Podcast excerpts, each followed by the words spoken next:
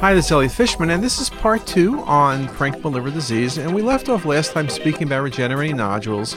And regenerating nodules are a very complex subject, a lot of uh, breakdown into different categories with different schemes. But the important thing about regenerating nodules from a CT perspective and an MR perspective is the vascular lesions in a cirrhotic liver, most common in patients with Budd-Chiari. The issue, of course, is, as in this case, is you see multiple vascular lesions. Is this a hepatoma or not? Remember, with cirrhotic liver, you worry about vascular lesions as is hepatoma until proven otherwise. These are really very vascular. You can see it here again. Now, what do you do? Well, here's venous phase, and this is Budd-Chiari. You see the lack of venous opacification. Um, well, you notice the lesions still are enhancing. They're not as bright as they were on the earlier phase, but you still can see them. But here's an interesting thing. What if I put the lesions side by side? You'll notice that the lesions are seen, and if you look at the lesion in the right lobe, the lesion actually, if you measure it, is larger on delayed phase imaging.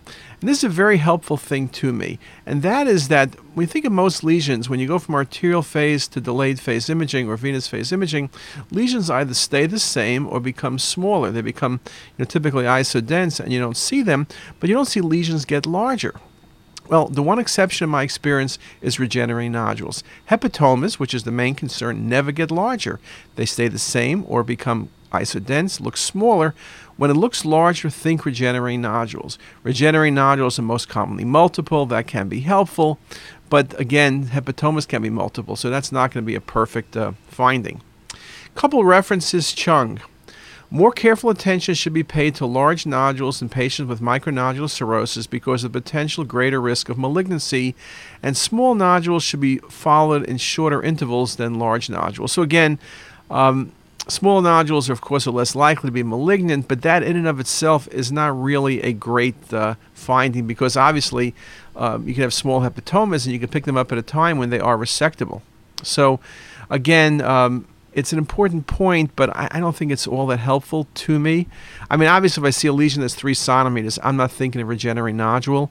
I think you do consider regenerating nodules for the smaller lesions, but if something's 3 cm, it's hepatoma until proven otherwise, and I'm not going to be messing around uh, just simply following that patient. Okay, what else can we look at? Well, let's look at some other things. Let's look at passive congestion. That's a very common diagnosis, and particularly we see it more commonly now with older patients. It's typically due to cardiac disease, and the usual issue is poor right sided heart function, which can be due to congestive heart failure. That's probably number one. But you can see with constrictive pericarditis, tricuspid insufficiency, and right sided heart failure in general. And in fact, it's an important diagnosis because when diagnosed late, it's important to remember that cardiac cirrhosis may be irreversible even if cardiac function is improved. Now, what do we see? Classic thing we'll see is retrograde flow on injection into the IVC and hepatic veins by contrast. Now, I will say that if you see reflux, or retrograde flow, it doesn't mean you have passive congestion. Sometimes, even in very healthy younger patients, if you have a very forceful injection, you can see reflux. But I would want to be very careful because when I see that reflux or retrograde flow, I'm thinking congestion. Of course, then you look for other findings. You'll typically see mild enhancement of the liver due to hepatic congestion, particularly on early phase imaging, hepatomegaly, ascites, and periportal edema. So, a very nice example. Look at the reflux in this case. There's more going into the liver than into the heart, but you can see everything's in the right side of the heart. You can see the poor cardiac function and a very, very impressive reflux. That's just a classic, classic example. And here's just a couple coronal views in that case to make the point. When you see this much reflux, this is never going to be a patient with simply a normal with a, some mild reflux because of fast injection. Here you you definitely have right-sided heart failure. Very impressive. And again, this is classic for the findings you're going to see in passive hepatic congestion. Just very nice imaging. Here's a combination of volume rendering and MIP showing it very nicely. Okay, what else? Budd-Chiari syndrome. I'll just touch on that. Uh, it's an important diagnosis. Seemingly, we don't see it as frequent as we used to in the past. It's also known as hepatic veno-occlusive disease. What, what you're seeing is hepatic venous outflow obstruction, which may be global or segmental. Most commonly, it's global. It may be acute or chronic in nature. And as I mentioned before, regenerating nodules are in fact very common. And of course, the issue typically in these patients is that uh, separating these nodules from a hepatic tumor like hepatoma. In Budd-Chiari, in the acute phase, what we're typically seeing is early enhancement of the caudate lobe and central portion of the liver around the cava with decreased enhancement of the rest of the liver. So that's in the acute phase and the arterial phase. And then what you see is delayed enhancement of the periphery portions of the liver. And, and it's called this flip flop phenomena. You'll also see narrow hypodense hepatic veins and IVC with dense walls. So typically you have a fairly homogeneous enhancement of the liver, but what you're going to see is very bright central and decreased early the periphery. It almost looks like artifacts sometimes, and that's why this flip flop phenomena. And as you get more chronic, you're not going to see the IVC or hepatic veins, and that's when you tend to see regenerating nodules. So the earliest thing is these flow related changes, and in chronic phase or late phase, it's more the lack of vascular opacification and the issues with hyperdense nodules or regenerating nodules. Now, Budd-Chiari we typically divide into primary and secondary types, with the primary type being a membranous obstruction of the hepatic venous outflow tract, and secondary causes, which are more common these days, range anywhere from chemotherapy or radiation therapy to hypercoagulability states to hepatic or extrahepatic tumors. So, an example, very nice case of Budd-Chiari here, patchy enhancement of the liver. You can see the increased enhancement, relatively speaking, of the caudate lobe. You can see in this set of images, which is a little bit later, venous phase, the more increased enhancement toward the periphery rather than centrally. You see a big caudate lobe. You don't see the hepatic veins. The IVC is patent. You do see that, but the IVC is slightly compressed. And here's another set of images. Again, the IVC is somewhat flattened. And again, the perfusion changes are very unusual. Remember, peripheral to central.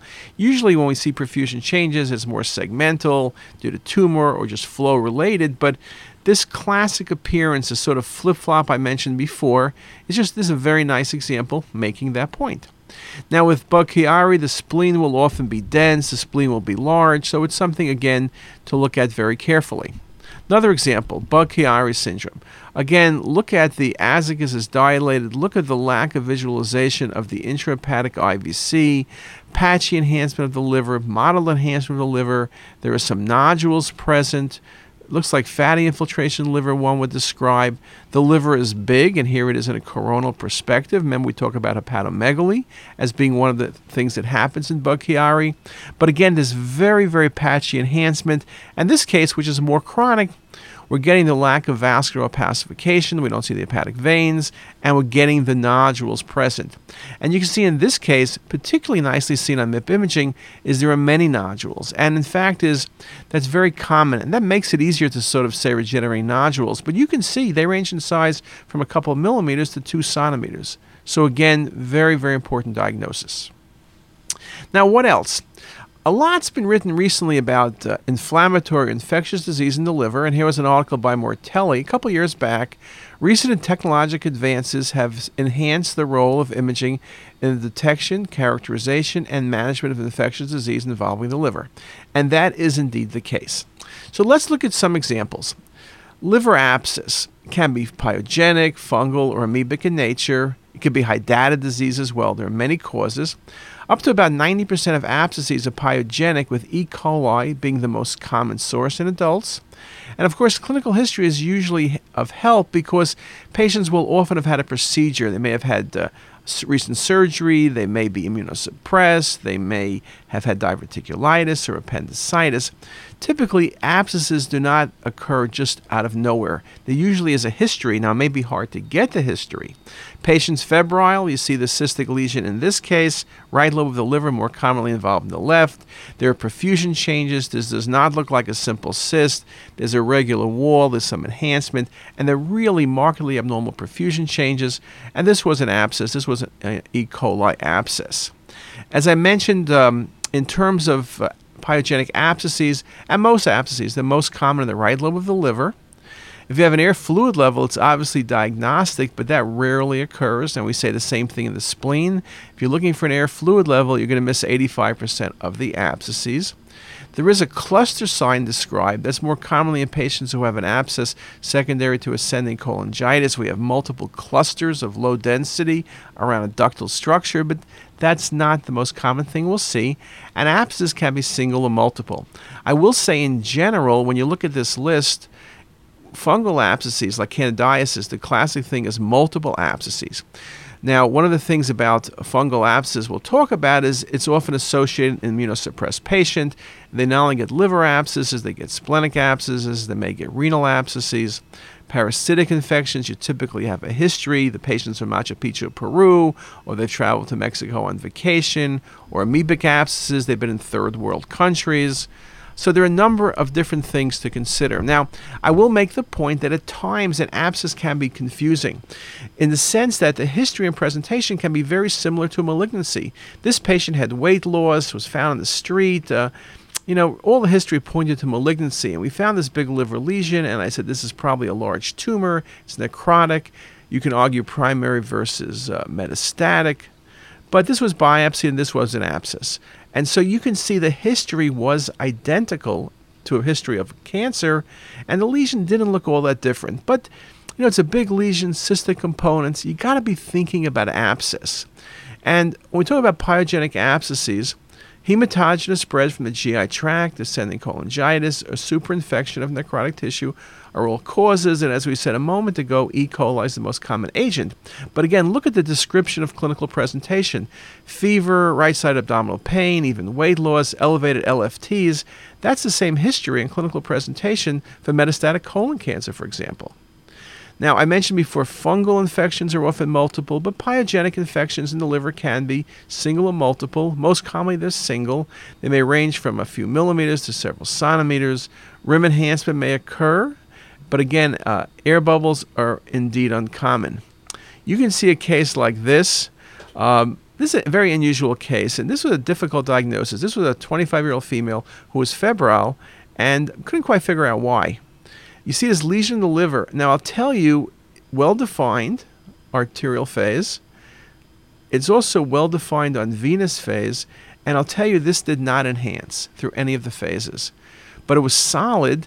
It didn't look like a tumor. She was a young girl. Well, this was biopsied. This was Hydatid disease. Now, Hydatid disease, she had done some traveling. Hydatid disease is a parasitic infection. It's rare in North America, but in other parts of the world, indeed, it's very common. Particularly, it's endemic to the Mediterranean basin and other sheep raising areas. Humans acquired from eating contaminated food. Eosinophil is very common. Now, the thing about Hydatid disease, most commonly, it will have calcification along the rim. 75% of hydatid cysts have calcification, but this patient we picked up very early in her disease process and things were not yet calcified. So something can be a very difficult diagnosis. If I see an abscess or suspected abscess, rim calcification, I'm always thinking hydatid disease. Now, amoebic abscesses are more common in right lobe, just like pyogenic abscesses. Again, common um, in many parts of the world where the water supply is not as good, low density. Now, this girl was from uh, Pikesville, which is about 15 miles from Hopkins in nice suburbia. Well, she spent two weeks on spring break in Mexico and you can see multiple low density structures, rim like lucency between normal liver and this lesion. You could think about a tumor, but when you watch it on late phase imaging, it really is cystic. And this is that cluster sign we talk about, right? Multiple, looks like a cluster, like a four leaf clover or whatever those little things the Irish talk about are. But this is an abscess. And in fact, this was an amoebic abscess. Um, most common extraintestinal manifestation of amoebiasis more common India, the Far East, Africa, and South America. So you travel to Mexico, you can get it. History is good. Patients are usually sick, high fevers, and of course, this travel history or living in one of the endemic zones is very, very critical. CT finding classically the cystic lesion with enhancing rim, zone of edema around the border of the lesion, and the lesions are usually solitary, but they can indeed be multiple. Another possibility, and this is a great case, you see multiple low density lesions in the liver, but also in the spleen. I give you the history. Of the patient's immunosuppressed post bone marrow transplant. It's a very easy diagnosis. Uh, very classic example of candidiasis. Now, you could have other possibilities. It could be other source of infection beyond candidiasis, uh, other fungal diseases, but that's the classic appearance. Here it is on several additional 3D images. So, very important diagnosis. Now, there are other things we can think about that can actually simulate an abscess. Here's a patient, there are multiple low density lesions in the liver, but when you look at this more carefully and you look at all the images, they're all at the periphery and they're wedge shaped. Whenever we think wedge shaped structures, we're thinking infarcts. Beautiful example of multiple infarcts in the liver. Can be due to a number of causes. Septic emboli might be one cause. Biopsy, uh, seeding, patient with a dental infection, but just a beautiful example of multiple hepatic infarcts. Now, you can see larger infarcts. This is a patient with a liver transplant. You can see the hepatic artery. Look at the CTA is occluded, and look at the size of the infarcts in the liver. So, the infarcts can be very large. In patients with um, hepatic infarcts post transplant, often they may calcify later on. Now, just a beautiful example. Now, the last thing I'll comment on is infarcts can become abscesses. So, for example, this patient was post transplant, hepatic artery was occluded, infarction, and now infection. So, just a very large necrotic portion to the liver in a patient with a large abscess developing in an infarct.